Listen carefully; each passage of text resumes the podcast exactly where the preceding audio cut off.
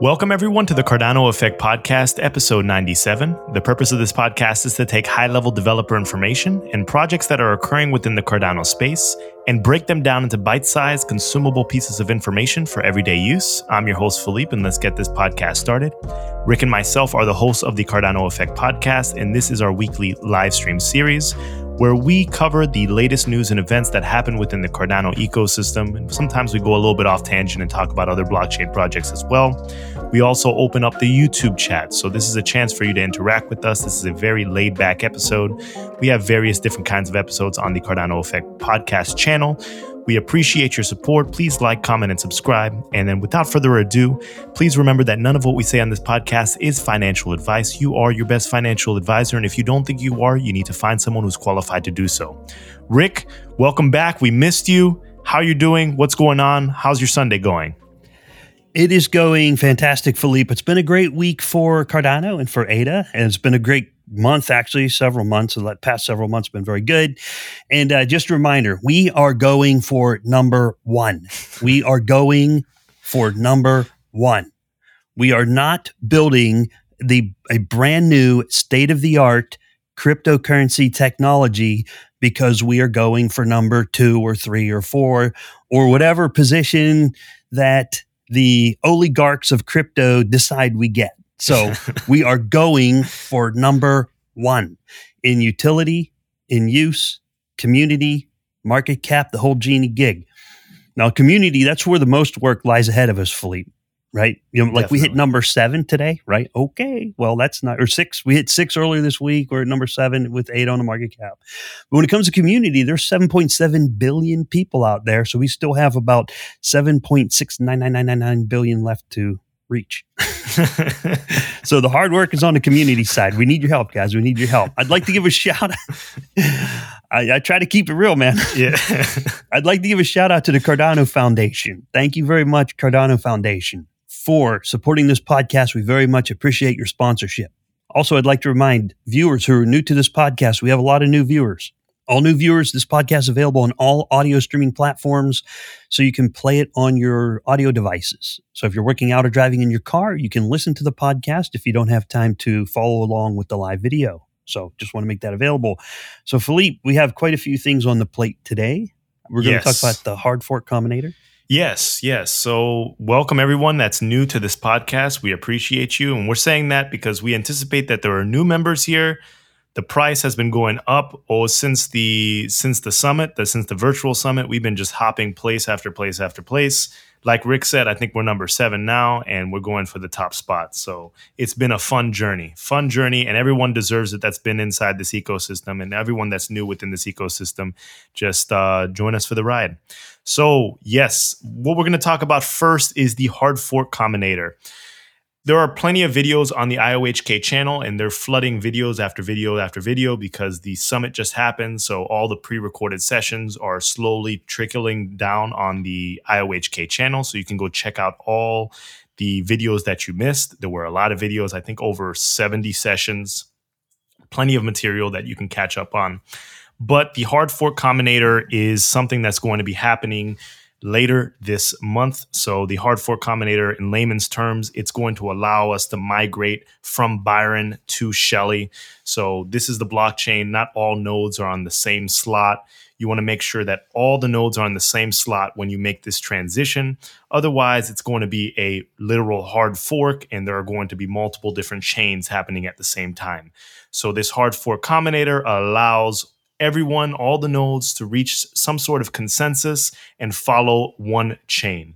You can learn more about it. Philip Kant released a video on the IOHK channel showing how it works within the Cardano ecosystem. Everything is well researched, and he kind of looks like Serge Tankian. He's the lead singer of System of a Down. He's got that whole beard going, and it's wonderful. It's wonderful. Everyone has a distinct look within the Cardano ecosystem. When I saw it, he looked exactly. I know this person, so go check it out, Philip Kant.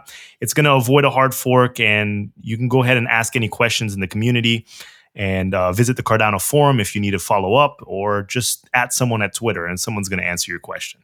So, Rick, do you have anything to say about the Hard Fork Combinator? No, for me, it's a magic black box that sits out there in the internet somewhere and makes things work. But I do have a visual aid I can give people right now. So I'm going to transition. I'm going to loop back to what you were describing about the hard fork combinator.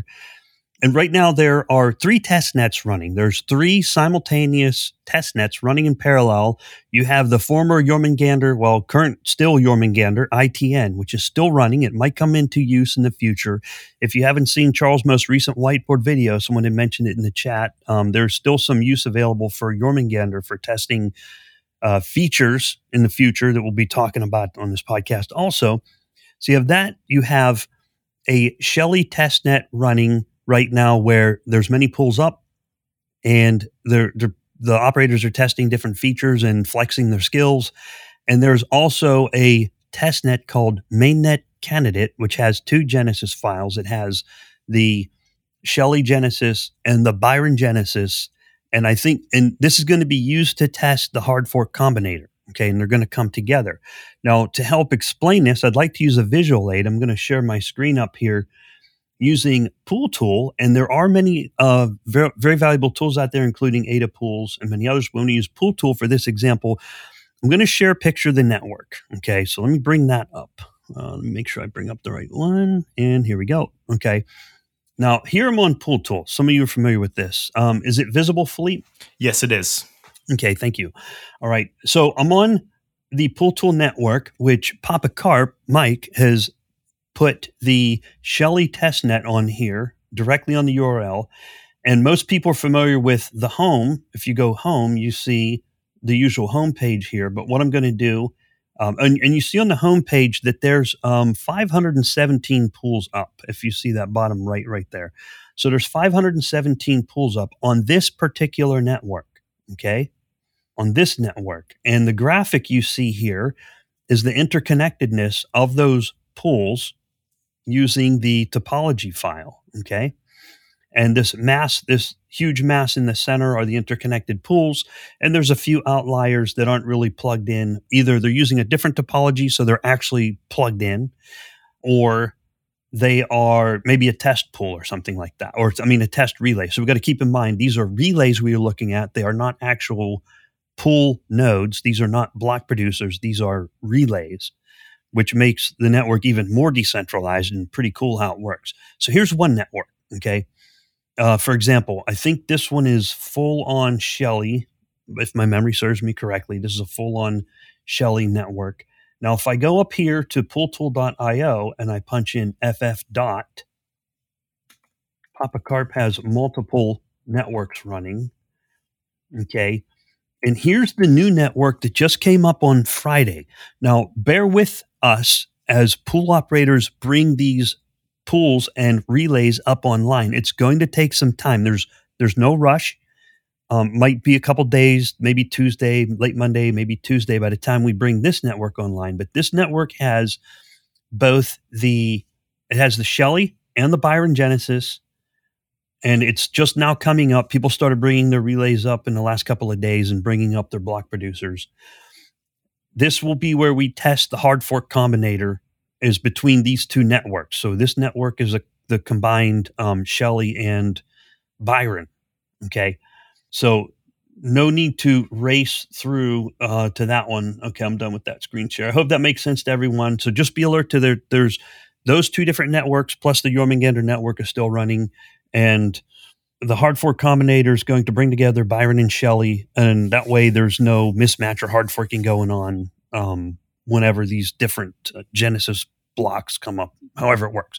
Like I said, black box. I wish I knew how it works. Someone smarter than me put it together. I have no idea how it actually works in detail. Did that help explain it? I hope the visual aid helped. I got another visual. Did the visual help? I think that helped. I think that helped. Okay. All right. Now I've got another visual where I shared out the map of the Daedalus wallet nodes. Okay. So people are currently downloading the Daedalus 1.2.0-STN1. Let me share that guy out. Philippe, this part's amazing. Oh my God. I love it. I love it. Check this out. Okay. Let me screen share this baby out there. Okay. So this is the Daedalus, okay? Is that showing? Yes, it is. Yeah, check out all these pools. This is on last week's 322 pools. And people got to keep in mind, remember, these rankings don't count because this is using fake ADA and people are using test parameters. They're testing the extremes. But 322 pools up in less than 10 days, I think it was, when this network came online on the 1.14.2 variant. Okay, so I think around maybe Tuesday or Wednesday of this week, you'll see a new version of Daedalus come out for the pool operators. I don't know if it's a 1.2.1 or 1.3, so that the pool operators can use that on the network, on the network I showed you with Pool Tool. So there's going to be a Daedalus for the pool operators to interact with on this network. As we bring it up online, it's going to take a little bit of time. And then there will probably be another Daedalus for the users at large, the general users at large, to interact with the Shelley testnet. I don't know if that's in the plans or in the cards, but there'll be something to that effect. I'm not sure exactly what it is. Okay. So yeah, that's all I got for you. That hopefully those visual aids. Oh, I was going to show you the map too. Do I still have Daedalus open? Okay. All right. Now here's a third map. Now this is the Daedalus wallets. I know you guys are familiar with this map. You've seen me post it up before. So let me bring that guy up. These are the wallets. Okay. These are the wallets. Let me get that map up there. Okay. There we go. All right. So here's the wallet right here. The Daedalus that I have open that I just showed you. And it's interacting with some of the federated IOHK nodes to get the blockchain, but it's also contacting all these other wallets out here. It looks like about 268 across the world is what I'm seeing on the list over to the left. And that's a map of all the wallets out there. Now, what's going to happen over the next couple weeks is these are all going to come together, the networks, and once all the kinks are worked out, this is going to be launched as the mainnet, a combination of those wallets, the pools, the Shelley and Byron Genesis, the Hard Fork Combinator. The plan is to all come together sometime later this month, end of July, early August timeframe. And that's why we were going to touch on the dates. Okay, so hopefully those visual aids, good eye candy. I love eye candy. That helped, Rick. Thank you. Okay. All right. Yeah, they have different characteristics to these different parts of the networks, but the goal is to have them all coming together here in a couple of weeks. Yes. And just want to remind everyone that's new here, there are two dates that you need to be watching out for, especially if you're not running a node, if you're not a pool operator. Most of this is not pertinent to you. There will be official Daedalus updates, which will allow you to stake, and that's going to happen in August. You'll be able to start receiving rewards on the mainnet mid-August. I believe the date is August 18th. Once again, plus or minus 2 days. I'm not 100% sure, but that's when you need to be looking at it. I've received a few messages about ITN rewards. If you haven't been plugged in, the ITN is over. Rewards are over, so you're not going to be receiving rewards for the past few weeks. You will be able to get your rewards the beginning of August, I believe August 3rd.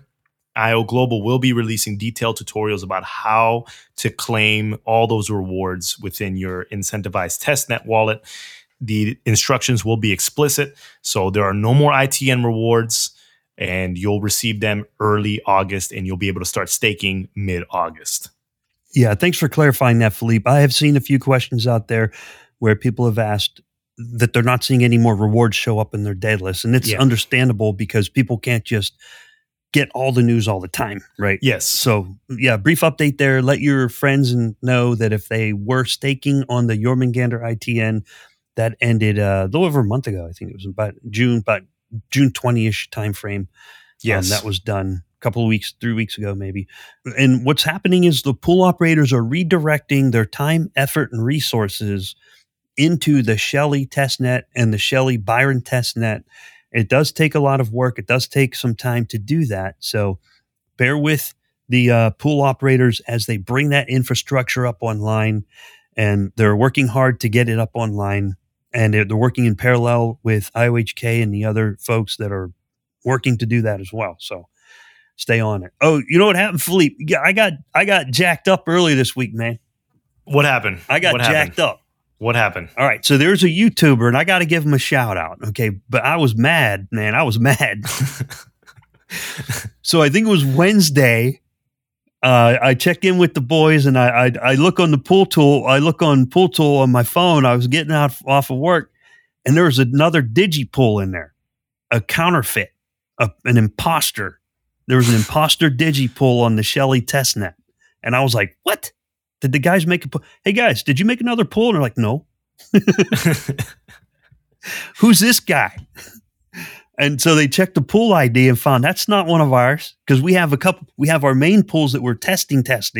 And then we got some test pools that are like for like beater pools, and we're like, who the hell is this guy? So we started to figure it out. It turns out it was a YouTuber named Why Cardano, and it was actually kind of clever. But I was pissed. So I tweeted it out, and the boys looked up where they stored their JSON file that sends that pool ticker and puts it on and lists it on Pool Tool. So they changed it on Pool Tool and went and deleted the file that goes out to Daedalus. But that's all they could do. Well, here's the problem. They spoofed my DigiTicker. He spoofed it. Okay. He did it on purpose because he put in a GitHub issue. Not just him, but a lot of people did apparently. There's been a couple over the last year, and they said, hey, people can counterfeit other people's pool tickers, spoof it, counterfeit it, steal it, whatever. And I think the main concern, which is also a concern of mine, is that you can put all this work into building a brand or building a pool ticker, whatever that pool ticker is, Blue Cheese Steakhouse or Love or whatever, and then someone can come along and steal it. They can counterfeit your brand. That's a problem. And that's the concern. It's a problem. And right now, there's no fix for it. There's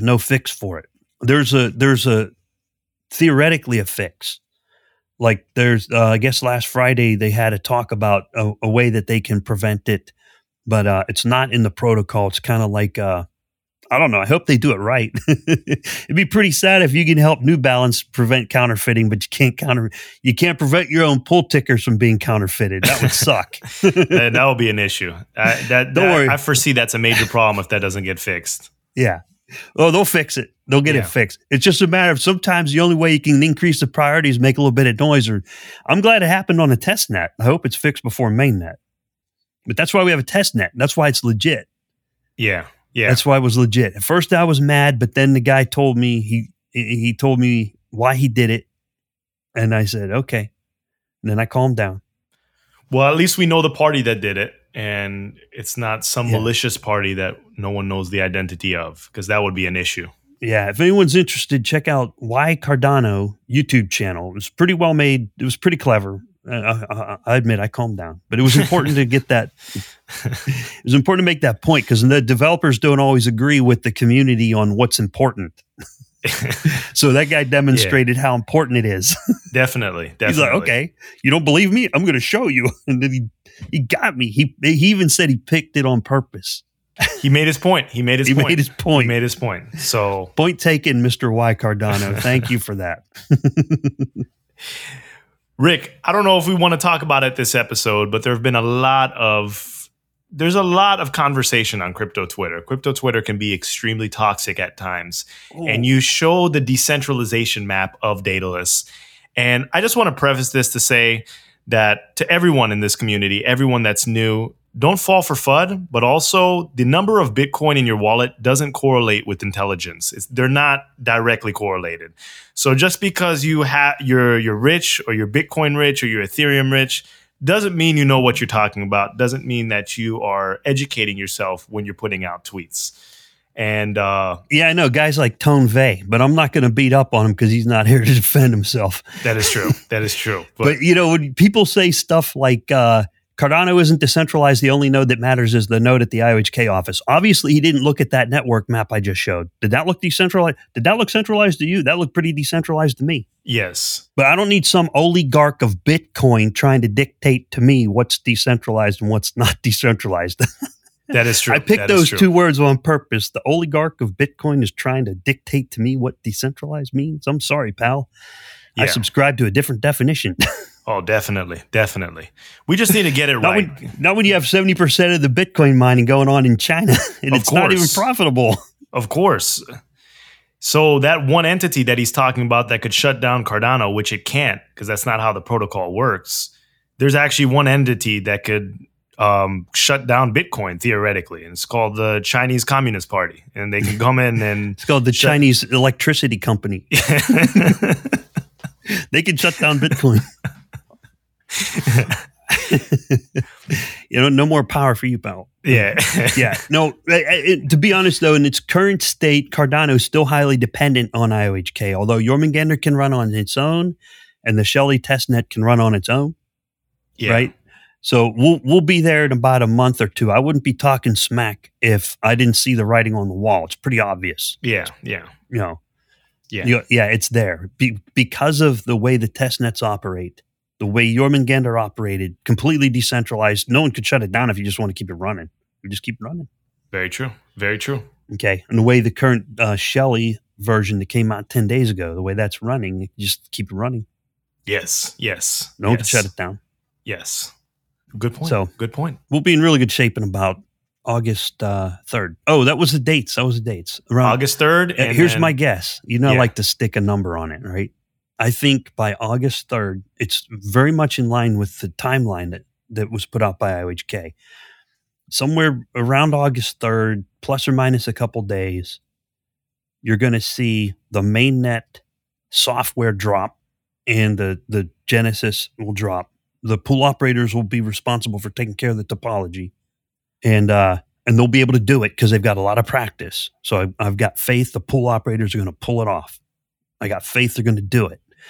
So you're going to see the mainnet software drop probably by August 5th, right around August 3rd, plus or minus a couple of days. And then IOHK will bring up the primary nodes. They're going to set the D parameter to D equals 1, which means not decentralized. And the IOHK nodes the federated nodes will take care of the network. Those first two Epic 0 and Epic 1, as pool operators bring their pools online. And then as those 5 to 10 days elapse and you see all the pools, like the picture I showed earlier, those 300 pools, they're going to have to rebuild those pools. And they will. They can do it. I know they can do it. They're going to rebuild those pools. And then a D parameter is going to start counting down. D equals 0.9, 0.8, 0.7. Or it might go 0.8, 0.6, 0.4. And every epoch, it's going to drop until D equals 0. So somewhere around August 18th, you'll start seeing rewards coming in. They might be lower than what's expected. And then they'll gradually ramp up because the IOHK federated nodes will not collect rewards, but I don't know if the blocks will produce rewards for the stakers. But then from the middle of August to about the middle of September, you'll see the complete decentralization take place. D equals 0. And then one of the software releases, they'll just remove the D parameter, but it's a very responsible way of taking the network from a centralized environment to a decentralized environment. I think it's going to work well. I think that's a good roadmap. Because the pool operators are smart, man. These pool operators know what they're doing. They got this. Yes. Been putting in a lot of work. For sure. Yeah. For sure. They've been working their butts off, man. You got 500 people putting in a good 10 to 20 hours a week, sometimes 10 hours a day. You're looking at several thousand hours worth of effort a week, and they're relentless. Yeah. They won't let up. Yeah. We have a large community. We have a large, passionate community within Cardano. So it's worth it for people to spend that extra time building out their nodes, building out their businesses, because in the long run, it may be a viable venture for a lot of people. Yeah, I think most people have come to the conclusion, short term, you're going to have to put in the blood, sweat, and tears and take it a loss. But long term, it's definitely worth it. Short term, there's some penalties to be paid. Excited to move forward. Yeah. Should we check chat and then review what else we're going to hit on? Yeah, let's do that. Opasink said there's no way for users to stake and get rewards with 5-day epics by August 18th under your hypothesis. I agree, Opa, you're probably right. I don't know why, but he's usually right. So my numbers might be off a little. Old Pa, hit us with some numbers if you got them, man. I trust your math. I trust your work. I've seen it before. But I'm thinking by about August 18th, maybe August 20th, you'll start seeing rewards coming out on mainnet. But if old Pa got better numbers, I will take his numbers over mine. Let's just be honest with you. All right. Carl says, what do we feel about 5-day epochs, given that we've been testing with multi in a day? I think 5-day epochs will be more stable. It'll allow for stability. One day epochs was testing so you could do things faster. Otherwise, it would take 10 days for an operator to bring a pool up and find out, ooh, I made a mistake. 10 days to find out you made a mistake is way too long. Oh, definitely. I think that all, and also looking at it from a price perspective, future investors, having 1-day epochs encourages people to just jump in and out of the ecosystem. 5 days allows them to stay for longer periods of time. It allows us to build a better base. And I think that's investments will be longer termed as opposed to, you know, I just want to get in there for a couple of days, get a rewards, and then jump out. Well, let me wait until the end of an epoch. Wait, let me do another one. Let me do another one. I think that payment period is going to benefit the price long term because it's going to allow more people to stay within the ecosystem. It will, and I think it will allow people to develop a rhythm to where they can pick a pool they would like to stake with, allow it to play out 10 days, take a look back and say, how did that do? Or they can stake across 5 or 6 different pools, wait 10 days, and see which pool they got better rewards or what went well, and then make a shift. And what will happen over 6 months to a year is you'll start to see a rhythm form as to when people stake or move their stake or not move their stake, and when they pull stake out to sell or they buy more ADA to put into stake. You'll start to see patterns develop. And then you'll see people start to analyze those patterns. And I think a year from now, it'll be really interesting. I think it'll be really interesting to see those patterns develop and what people are doing. Right now with 1 day, it's kind of like there's not a lot of pattern to it. It's just either set it and forget it or move it every day to find the best one. Yes. You know? Yes. You're right. Oh, man. Vahid Abdi asks, what is your price prediction of you guys for the beginning of August? I can't do price predictions on here. We can't do, I don't know. No. Can we do that? We can't do that, can we? I don't think so. I think we should. Yeah. Well, Philippe and I are accountable for what comes out of our mouths. Yeah. Neither one of us are financial advisors, so I'm not going to do that. Yeah. I can't do that. Yeah. But there are some recommendations in chat, so feel free to make a recommendation in chat. Yeah. Richard Wild says, Ledger support for Yoroi or Daedalus. Ledger support is going to be for Yoroi for sure. I mean, it's for Yoroi currently, and Daedalus, it should be right around the corner. I mean, I don't know if that's a priority feature right now, but Ledger support will come to Daedalus eventually. And for all those new people that are storing ADA, make sure that you store it in either Daedalus or Yoroi or use a hardware wallet. I encourage people to get it off of exchanges, especially when staking starts. I don't think that the exchanges are going to be first to the door with their staking pools. So if you really want to start that ROS period, that return on stake period, get it inside Daedalus, get it inside Yoroi. If you're paranoid about hardware, wallet, security, use Yoroi and start delegating. And you'll have a better time using the Cardano ecosystem outside of the exchanges than you will within the ecosystem. Because, I mean, within like Binance or Bittrex or Coinbase or whatever happens in the future, you know, there's going to be more information about Voltaire, which is the voting and governance coming out later this month. And you're only going to be able to vote and have a say in this ecosystem if you're using the Daedalus, Yorois, and all the tertiary wallets that exist within the Cardano ecosystem. So please keep that in mind. If you want to be involved, get familiar with Daedalus, get familiar with Yoroi. Yes. And if you're a pool operator using Daedalus and you want to have funds for this mainnet candidate that's being tested over the next several days, we're going to use a snapshot for this version of the testnet that was from like in middle of June. So a lot of people weren't prepared for that.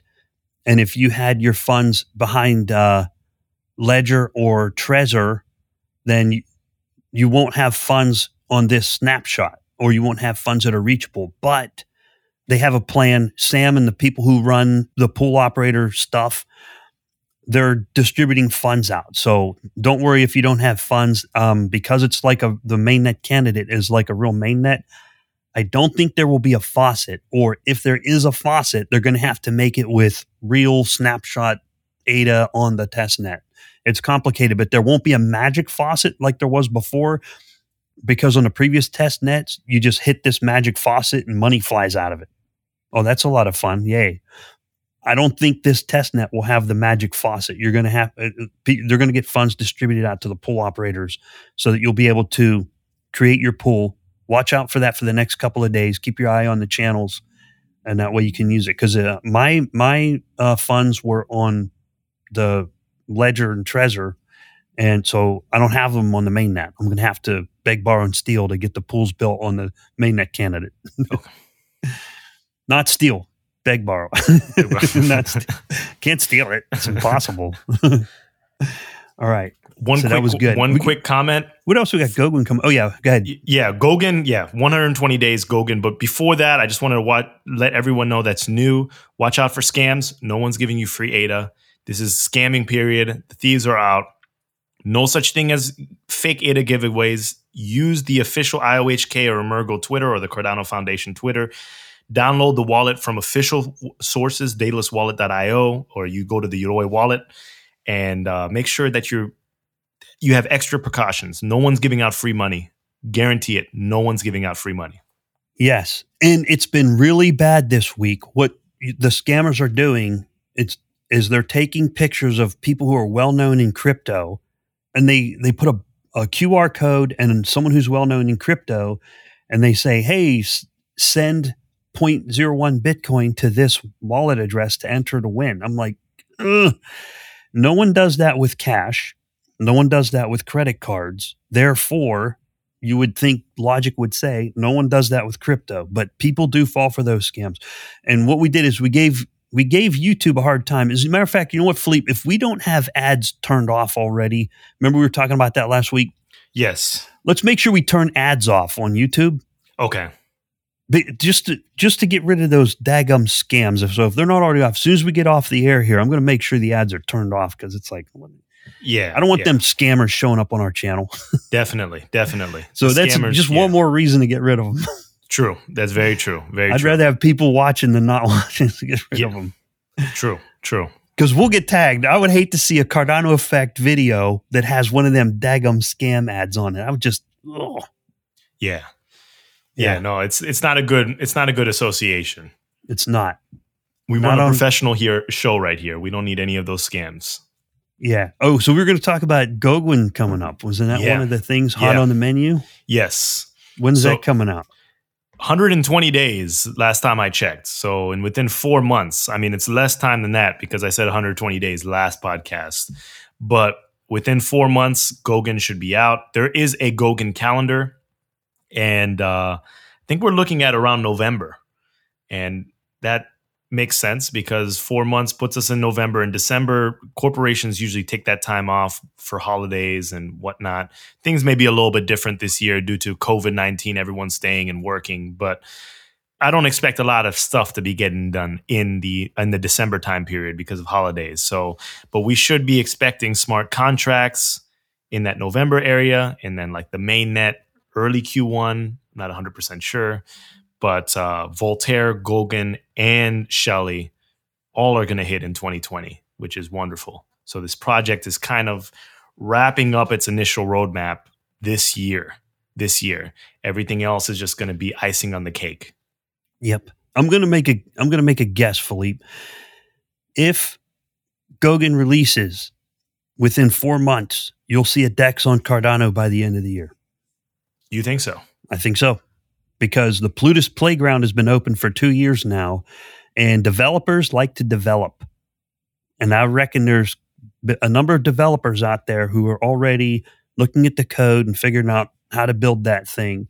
And once they have enough of a test net or the mainnet to launch it on, then you're going to see some magic happen. That's exciting. I think they will. That's just a guess on my part, but I've been doing okay on guesses. I've been doing okay. Umed is there. Hey, Umed. Anything in chat? I don't want to go off, I don't want to get too far off. Carl agrees with me. Thanks, Carl. And DeFi too. Oh, well, I mean, people are going to have to build DeFi solutions, but if smart contracts are released, I anticipate that there are going to be DeFi solutions that start, and people start building these kind of things. What is DeFi? Is that like people decentralized deploy finance? Stocks? Like you can purchase shares of a company on the blockchain without having to go through all those other mugs out there? I mean, how I understand DeFi, it's more like investing your crypto. You can loan out crypto. You can earn interest on your crypto. So like, for example, if you have Ethereum, and I think there's a site called, I don't know if it's BlockFi or something like that. You can use your crypto, you deposit it, and you earn interest on there. And you can also lend to crypto. You can also borrow crypto.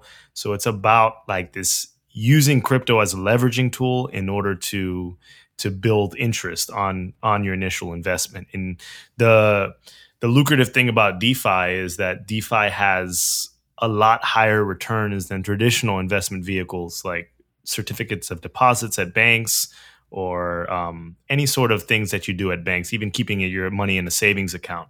But also, it's a lot more risky because crypto is extremely volatile. But I mean, that's my basic knowledge of DeFi. And those investment solutions, those investment vehicles that we're providing to people is going to allow a lot of institutional money to come in. So people may put their 401k in the future in these crypto DeFi projects that maybe split it amongst multiple different crypto projects and offer higher returns. So, yeah, I would like to see it go in the 401k, not necessarily for higher returns, but for lower taxes, which becomes higher returns because you're paying less taxes, right? Yes. So, yeah, that would be interesting to see that occur. Yeah. I'd like to see that part. It's extremely important here because there are so many traders that like leverage. And, you know, that whole thing with BitMEX and people using leverage trading, like a lot of people don't own a lot of crypto, but they're leveraging lots of crypto in order to trade. And if we offer these types of solutions, maybe that can provide increased liquidity within Cardano. They can. And, you know, old Opasink just touched on something very important. It reminded me of earlier this week. He says that DeFi and CeFi is the thing right now. No reason to not get 8.6% on stable coins. And there's some very safe ways to make that happen right now.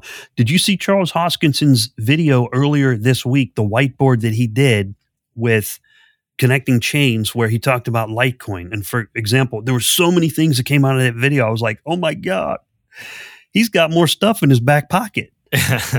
But basically you could, people are using Litecoin. Here's an example. One of the examples he gave, people who use Litecoin can send a Litecoin into the Cardano blockchain. It becomes wrapped Litecoin. Then it carries weight that can be used for voting. Then you can provide voting as a service to Litecoin on Cardano because you have the voting on Cardano, but Litecoin being a first gen doesn't really have the technologies in there to do it. So then they can use that to provide votes. Then they can move the wrapped Litecoin back onto the Litecoin blockchain as long as when it comes into Cardano, it provides the... was it the zero knowledge proof or the Nipopow? Nipopow. It provides non-interactive proofs of proof of work or something like that. Yeah. And that was really cool. And the one thing that really, I was really glad to hear, I don't know what the effects will be, but I was really glad to hear that native assets, let's say you make something like an ERC-20 token on Cardano, it will be treated the same as ADA. And when you send it, you can take the transaction fees out of the native asset. And the reason I like that idea is because when I used to trade ERC-20 tokens, I always had to chase them around with ETH. So if I went onto the Saturn Network and I bought some ERC-20 tokens, then I wanted to move them out. I had to have ETH in that wallet, or I had to send the ETH to move the ERC-20. And that became annoying. And I thought, this is too complicated for the average person to use on a regular basis, because for me, it wasn't too complicated. It was inconvenient. But I thought, yeah. So then what happened is I had little bits of ETH dust in one wallet over here and had a little bit of ETH dust in that wallet over there. Then I would move a little bit of ETH around to clean up all the dust. And, you know, sometimes I spent more money getting rid of the dust than I spent moving the ERC-20 token. Yeah. And the gas prices and all that kind of stuff thrown in there. Rick, I completely understand. You know, I've used those products recently. I had an ERC-20 token that I'm doing cleanup. I'm wrapping things up, and I had it in my crypto, and I needed to move it to MetaMask or something like that. But I didn't have ETH in my crypto wallet, so I couldn't send that ERC-20 token somewhere else. And then I'm thinking, I need to get ETH right now, and I have to log into Coinbase, buy a little bit of ETH, wait for it to settle, then send it. And it's just, it's very convoluted process, and it takes a lot of time, and you have to remember that you have to have little ETH dust floating everywhere. And it's really annoying. It was annoying. The gas that's killing me. And I'm not a knucklehead. I'm not a knucklehead. I would say, okay, all right, I want to move that out. And I was using MetaMask and the Saturn Network wallet, which is pretty good, by the way, their version of that wallet. And I was also using the web. So MetaMask, I was using the MetaMask web wallet and the wallet that Saturn uses, and I would move it over to move the ERC-20 token, and I'd say, how much ETH do I need? I need 0.0134, and then I move it, and I said, now I got to pay the gas, which is, 12,000 GUI or 1,200 GUI or 6 GUI or whatever, and I'm like... Yeah. And then you miss 1 0 and poof, it doesn't work. Yeah. I was like, how many zeros did I just type in? Yeah. I'm thankful that Cardano only put six places to the right of the decimal point. Thank you very much. And I'm also glad that you allow the native token to have self-propulsion. And some people might say, well, then how does that add to the value of ADA?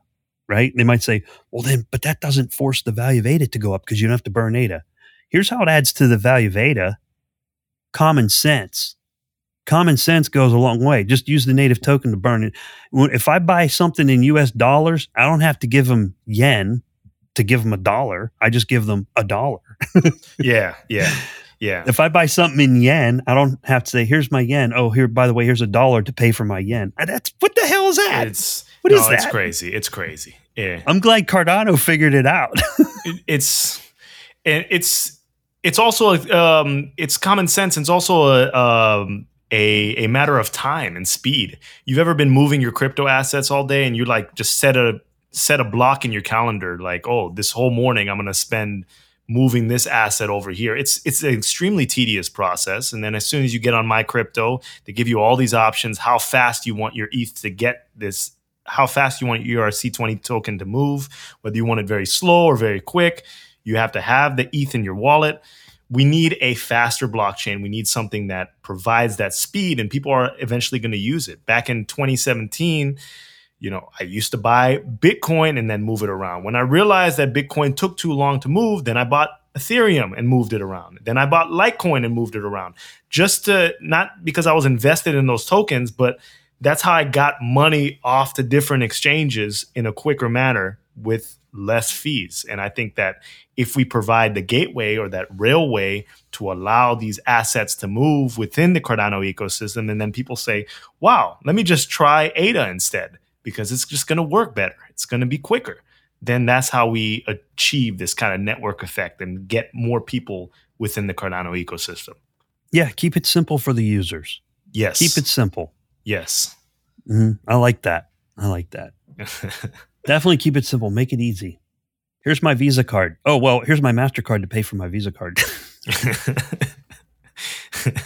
That's how crypto works. I never had to do that before. All right. Do we need to roll to the news? Check Reddit. What do we want to hit next? I got Reddit top 10 over here. All right. Let's hit it. Okay. And any questions, let us know in chat. We'll make sure we get through those. That's why we do our live stream. I know you guys enjoy having a conversation in chat, but we'd also like to answer questions that we can. And questions that we can't, other folks in chat can also help us answer those. Let's see, I've got Reddit up, sorted by top this week. My top post is from Southrai. Yes. He says, we understand the market is up. Please stop posting screenshots and self-posts about it. Thank you, Southrai. Southrai is a great moderator. He's a community moderator. He does this for free. But the market went crazy earlier this week. It did. It did. I was surprised. I was like, whoa, where'd that come from? Yeah. So I think what caused that was people's confidence that, oh, look, Cardano's going to deliver. Yes. It's delivering. Yes. Even though we proved it 6 months ago with the ITN, it took all of a sudden other people were like, whoa. Yes. So I think that's why. The fundamentals are great with this project. The only issue with this project has been delivering on time. Yeah. But now that products are actually coming, it's just uphill from here. Yeah. Me and Colin Christian talked about that increase in price earlier this week, and we thought, is this a pump and dump? And I said, no, I think ADA is just going to the spot where it belongs. Agreed. And that's what happened. Agreed. And we're still not where we belong because there are a few projects above us that they shouldn't be above us. I mean, yeah, well, it'll get there. It'll get there. Once the technology is real, when people see it, then it'll continue moving to where it belongs. But people got to see it first. You heard Ethereum 2.0 may not be released until next year. Gee, I wonder why. No, I've not heard that. Last I heard that it was coming out in a couple of months. What's going on? What's going on with that? I just heard that I think Vitalik had a talk or someone from the Ethereum Foundation had a talk and it says that Ethereum 2.0 may not be ready until 2021. That's okay. I mean, that's fine. They're going to be ready when they're ready, but if we can deliver Shelley, which we are next month, everyone's going to start staking and we can hit smart contracts, then we can start competing, I think. We still have a long way to go, but when it comes to the smart contract platform, I think that we can take some of the market share from Ethereum if we deliver what we're supposed to deliver this year. Yeah. And Ethereum will still be doing fine. Just because Ethereum moves from number 2 to number 3, as Cardano moves into that number 2 spot, that doesn't mean that Ethereum failed. It just means that they didn't build their protocol right in the first place like Cardano did. That's all that means. It's not. I'm not trying to be mean. I'm just saying that's what it is. Okay? Just because Cardano replaces Bitcoin at number 1 does not mean Bitcoin failed. It simply means that Cardano moved into number 1 and Bitcoin is still doing perfectly fine at number 2. You think I'm kidding? I'm not kidding. I know you're not, Rick. I know you're not. And yeah, and it's not unrealistic either. I mean, look at every other industry on planet Earth. The automobile industry, any technology, iPhones, cars, finances. There's a number 1. 50 years ago, all of the number 1s that were number 1 50 years ago aren't number 1 anymore. The number 1 vacuum was a Hoover. When's the last time you bought a Hoover? Times change. That is true. The number 1 car 50 years ago was made by GM. When's the last time you got a GM?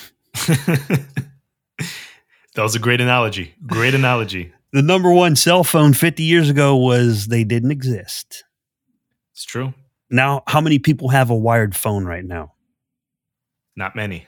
Nobody I know. Not many.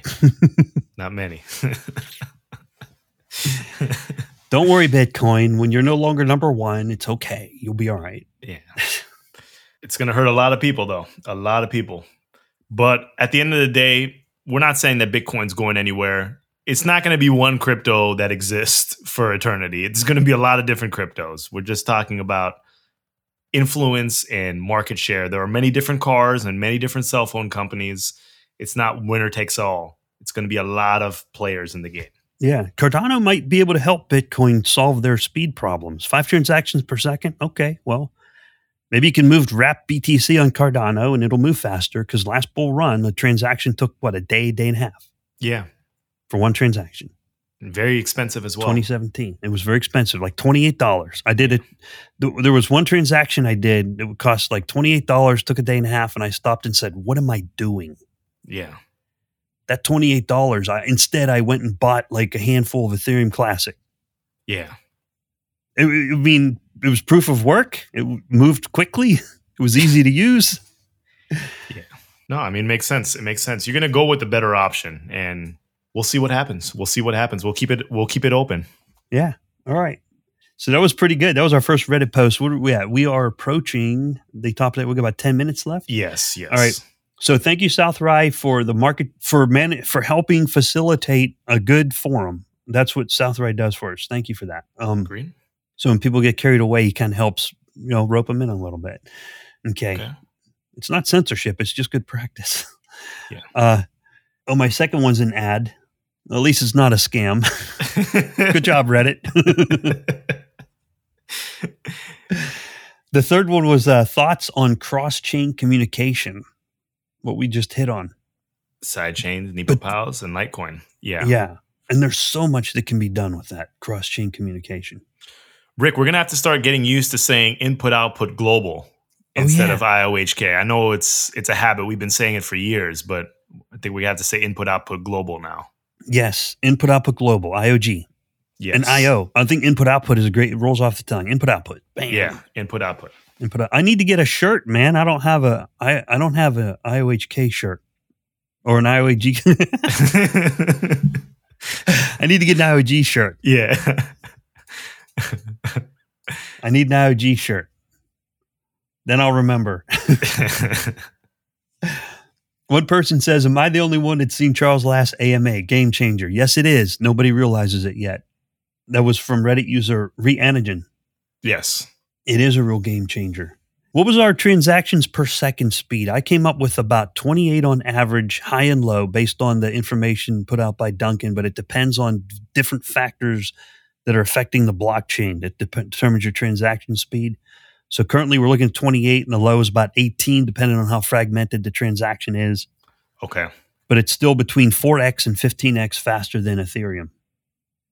4x to 15x faster than Ethereum. Sounds pretty good to me. With the security properties of Bitcoin. It's early in the game, man. Between 4 and 15 times faster than Ethereum. With the same security properties as Bitcoin. Think about it. You're dropping facts. That's all I got to say, man. That's all I got to say. And in 1 month, it'll be on Mainnet. Very true. Very true. All right. Anything not financial advice. Yeah, not financial advice. Only technology analysis. Yes. Technology, not technical analysis. Technology analysis. All right.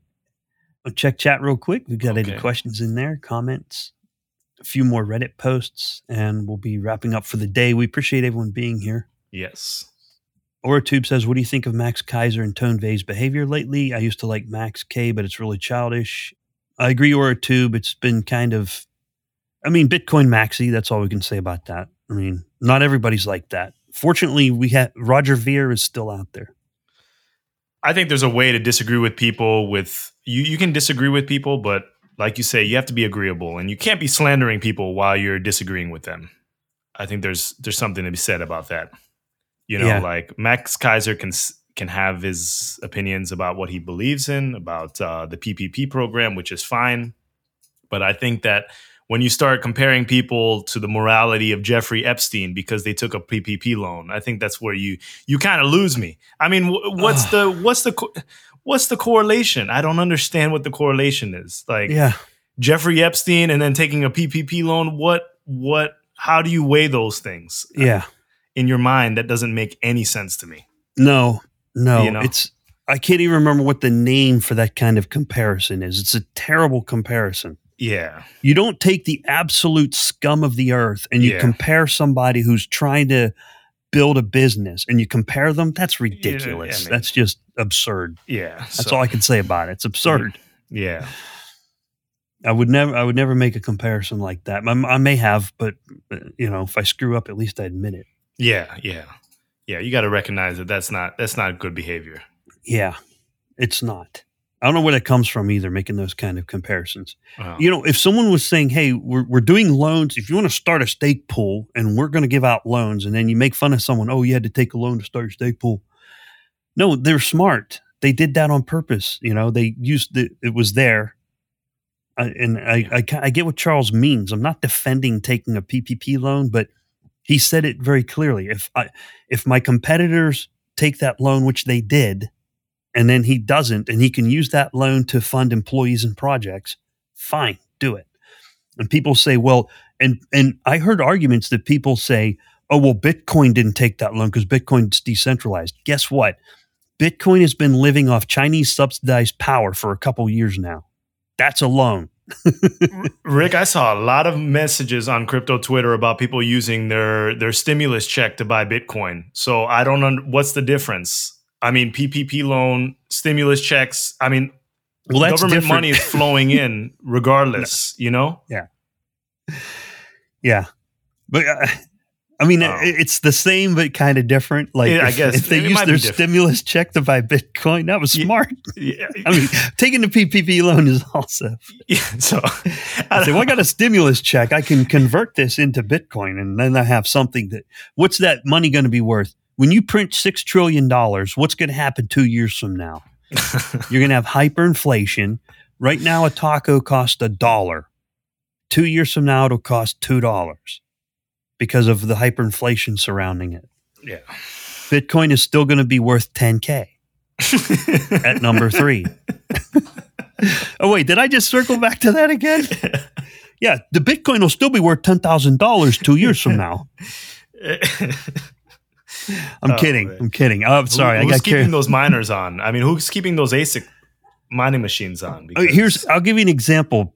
Some people say the miners are staying on because they're using green power, which is not entirely accurate. I've read up on that. Then they're selling that electricity back. Well, that means they're not making money on Bitcoin. They're making money on selling electricity. Yeah. You don't need to mine Bitcoin to sell electricity. They're unrelated. I don't understand. If you're making money by selling electricity, that means you're not making money because you're selling your Bitcoins back. Yeah. Very good point. I was confused. It's too hard to explain on Twitter in a tiny little box. Oh, it is. And they say, well, they're not selling the Bitcoin. They're selling the power. Okay, well, they can sell power without mining Bitcoin, and then they could sell more power. You'd sell more electricity because you didn't burn it on Bitcoin. That is true. Don't worry. It'll take a while. They'll get it eventually. It'll soak in. Yeah. Plus those ASICs, they say if you combine the Bitcoin hashing, it's as powerful as the top 50 supercomputers, the other top 50 supercomputers on the planet. Well, the problem is those are ASICs. You can't do general purpose computing with them. You can't compare them. That's like me trying to compare the horsepower of a scarab to the horsepower of a canoe. You can't compare them. It just doesn't make sense. Yeah, I mean, they're one-purpose machines. They do one task, and that's mine your Bitcoin. Yeah, they can't do any other computation. Yeah. It solves the difficulty puzzle. Yes, yeah, and a couple other things within the context of the Bitcoin algorithm. But you can't use it for much else because it has a very specific purpose, and it's good at it. But that's fine. Yeah. But the landfills are starting to fill up with them. Yeah. Oh, my goodness. And people say Cardano isn't decentralized. Have you ever seen a Bitmain facility? Yeah. Google that. Yeah. Or Bing it, actually. Don't use Google. Use Bing or DuckDuckGo and look up a Bitmain Bitcoin mining facility. It's giant warehouse after warehouse. Have you ever seen a picture of a pool operator node? Yeah. It's a little rock pie. Yeah. Look, I got a rock pie. Yeah. Run Cardano. Just as secure as Bitcoin. 10 watts. Yeah. Instead of like 2 billion watts. It's true. That is true. Dude, I'm not trying to be mean. I'm just saying. No, the facts are the facts. The facts are the facts. We can't bury our head in the sand. Nope. Yeah. So. If Cardano screwed up, me and Philippe will tell you. And we have told you in the past. And if Cardano's doing it right, we'll also tell you that too. Exactly. This podcast is not all flowers. When we have to get at IO Global or Cardano Foundation or Emergo, we do it. We do it with pride. And we put it out there, whether people like it or not, whether they think we're spreading FUD or not. We call it out. We see it. We call it how we see it. And if Cardano messes up, we're going to call it how we see it. Like the ticker thing. Who would you rather hear it from? Who would you rather hear about the ticker thing? You would rather hear it from me and Philippe? Yeah. Would you rather hear from it from, we even got a molten tar monster. Although we have our friendly neighborhood molten tar monster in chat, that's our good guy tar monster. Okay. On to, so Goguen's this year. That means Charles will be going on Joe Rogan. That was the saying. Rogan after Goguen. Rogan after Goguen. Okay. Anything else on Reddit? Let's see. There was a lot on Reddit. Okay. Cardano in Africa and its digital ID and DeFi future. That kind of ties into Atala. What's the deal with the Prism thing? Yeah. I downloaded the app and there's not much to it. Yeah. I mean, I've had this debate with people already on Twitter and on Telegram. It's an identity-based solution, so it builds your digital identity. So I think it's a customized product for governments and institutions in order to... It's marketed towards the unbanked population, first of all. So it allows them to build identity credentials. So do unbanked people have cell phones? Yes. Okay. Yes. So, you know, yes, definitely. I mean, the debate as to whether or not Atala is going to affect the price of ADA or interact with ADA. I argue that it's not. We're working on, Charles suggested getting the Prism team on the Cardano Effect podcast.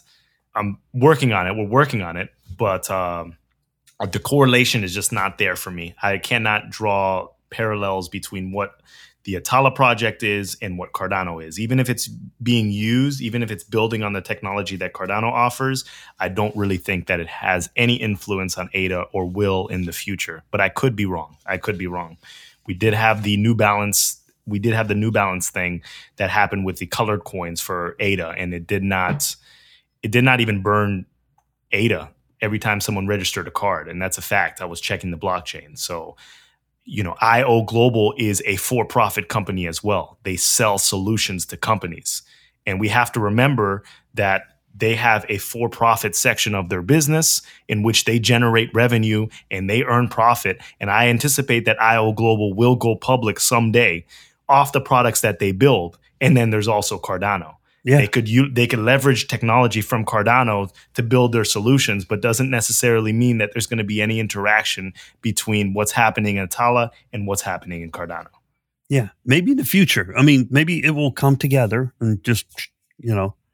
Perhaps. I mean, I've seen suggestions of people being like, for example, the issue is getting these unbanked people within an ecosystem and then maybe offering them insurance projects on their on their business. But that doesn't work. Microfinance, there are plenty of articles, one written by someone at Stanford, that shows that microfinance doesn't really work. Microfinance loans is this idea of big corporations providing these subsidies or these loans to little mom and pop shops that are unbanked in various parts of the world. So you have a coffee farmer in Ethiopia, or you have a coffee farmer in Ghana, or somewhere that's extremely poor. You provide them a loan, and that's supposed to stimulate business. The problem with this model is that those loans, microfinance loans, they have extremely high interest, anywhere from 37% to 75%. So you're asking people that are unbanked, that are living on less than a few dollars a day on their income to take a loan in order to grow their business in an economy in which it's really difficult to grow your business. Let me offer you a loan and you better double up your sales in 30 or 60 days or we're not going to be doing business anymore. Now let's go to sub-Saharan Africa or someplace remote in Africa and offer a local coffee farmer or a local coffee picker money for a loan in order to grow their business, but where are they going to grow it to? Unless they start building an online storefront and selling those coffee beans internationally or expanding their business, the clientele is extremely small. What happens in those situations, you start offering money, microfinance loans. So you go to an extremely poor country and you offer 100 women $100 loan on 37% interest rate to buy sewing machines, to sew shirts and sew various different types of equipment to sell. But all those women take those loans and they're all competing against each other. And at the end of the term or the period, they have to pay what you paid them with interest, given that they're all competing with each other in a local niche environment. And they probably don't have autonomy over their own goods to start off with. How does that work? It ends up failing a majority of the time. So this approach that we have, that we're going to save the world by using microfinance in order to provide solutions for the poorest of the poor, we have to think about it carefully. It's not as easy as it sounds. It really isn't. And to think that you're just going to be, profiting off of the unbanked populations by offering them loans on your ADA in the future, I think it's a stretch.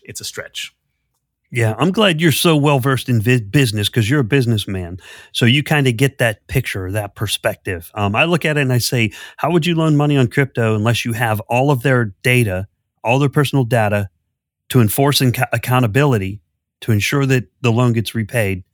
It'll end up being the same as a fiat loan. The main difference is it will be, you'll have a broader source on where you can get it from. Right now, someone might have a very limited number of places they can get a loan from. So what I see is crypto opening the market up for people to get loans from more sources. But the requirement to KYC, AML, fully identify themselves, have all the personal data, it's still going to be there. No one's going to loan money to an anonymous organization. They're going to say, what am I loaning this money for? What is my risk? They got to wait. They got to do all the same things that you have to do with fiat money, is analyze risk, establish the credit, which is the credibility of the person taking out the loan. The thing is, with crypto, you could probably do it faster, and you could probably increase competition from more sources if those kind of businesses grow on crypto. So yeah. So the whole microfinance, it has the same flaws you see on the microfinance flaws that Philippe just described on fiat would also have the same effect on crypto, but crypto might make it more competitive and have a lower cost. Perhaps.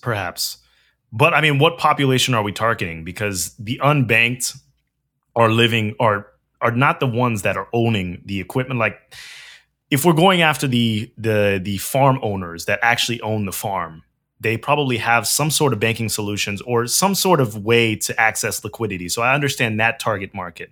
But if we're going off the individual person that doesn't have any autonomy over the farm or the coffee plantation that they pick coffee beans from, then the loan has a high chance of it's just not going through. I mean, they're not going to be able to repay on those high interest rates, and they're going to be high regardless if it's in crypto or fiat.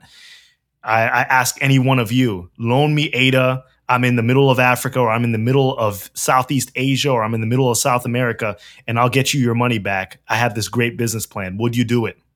And if you would do it, you're going to charge me a high interest rate. I guarantee it. It's not going to be a 1% interest rate.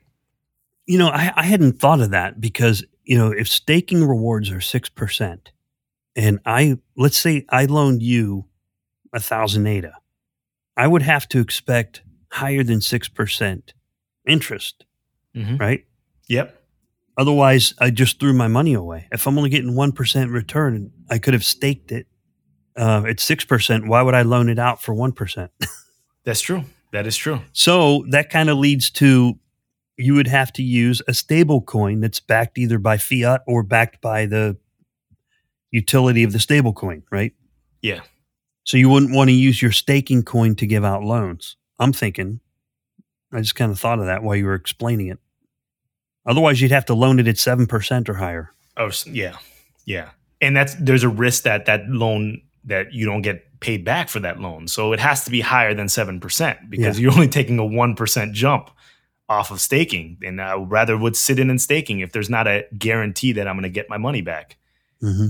And that's why those microfinance loans are so high. But I mean, it's not just a sub-Saharan African problem or a third world country problem.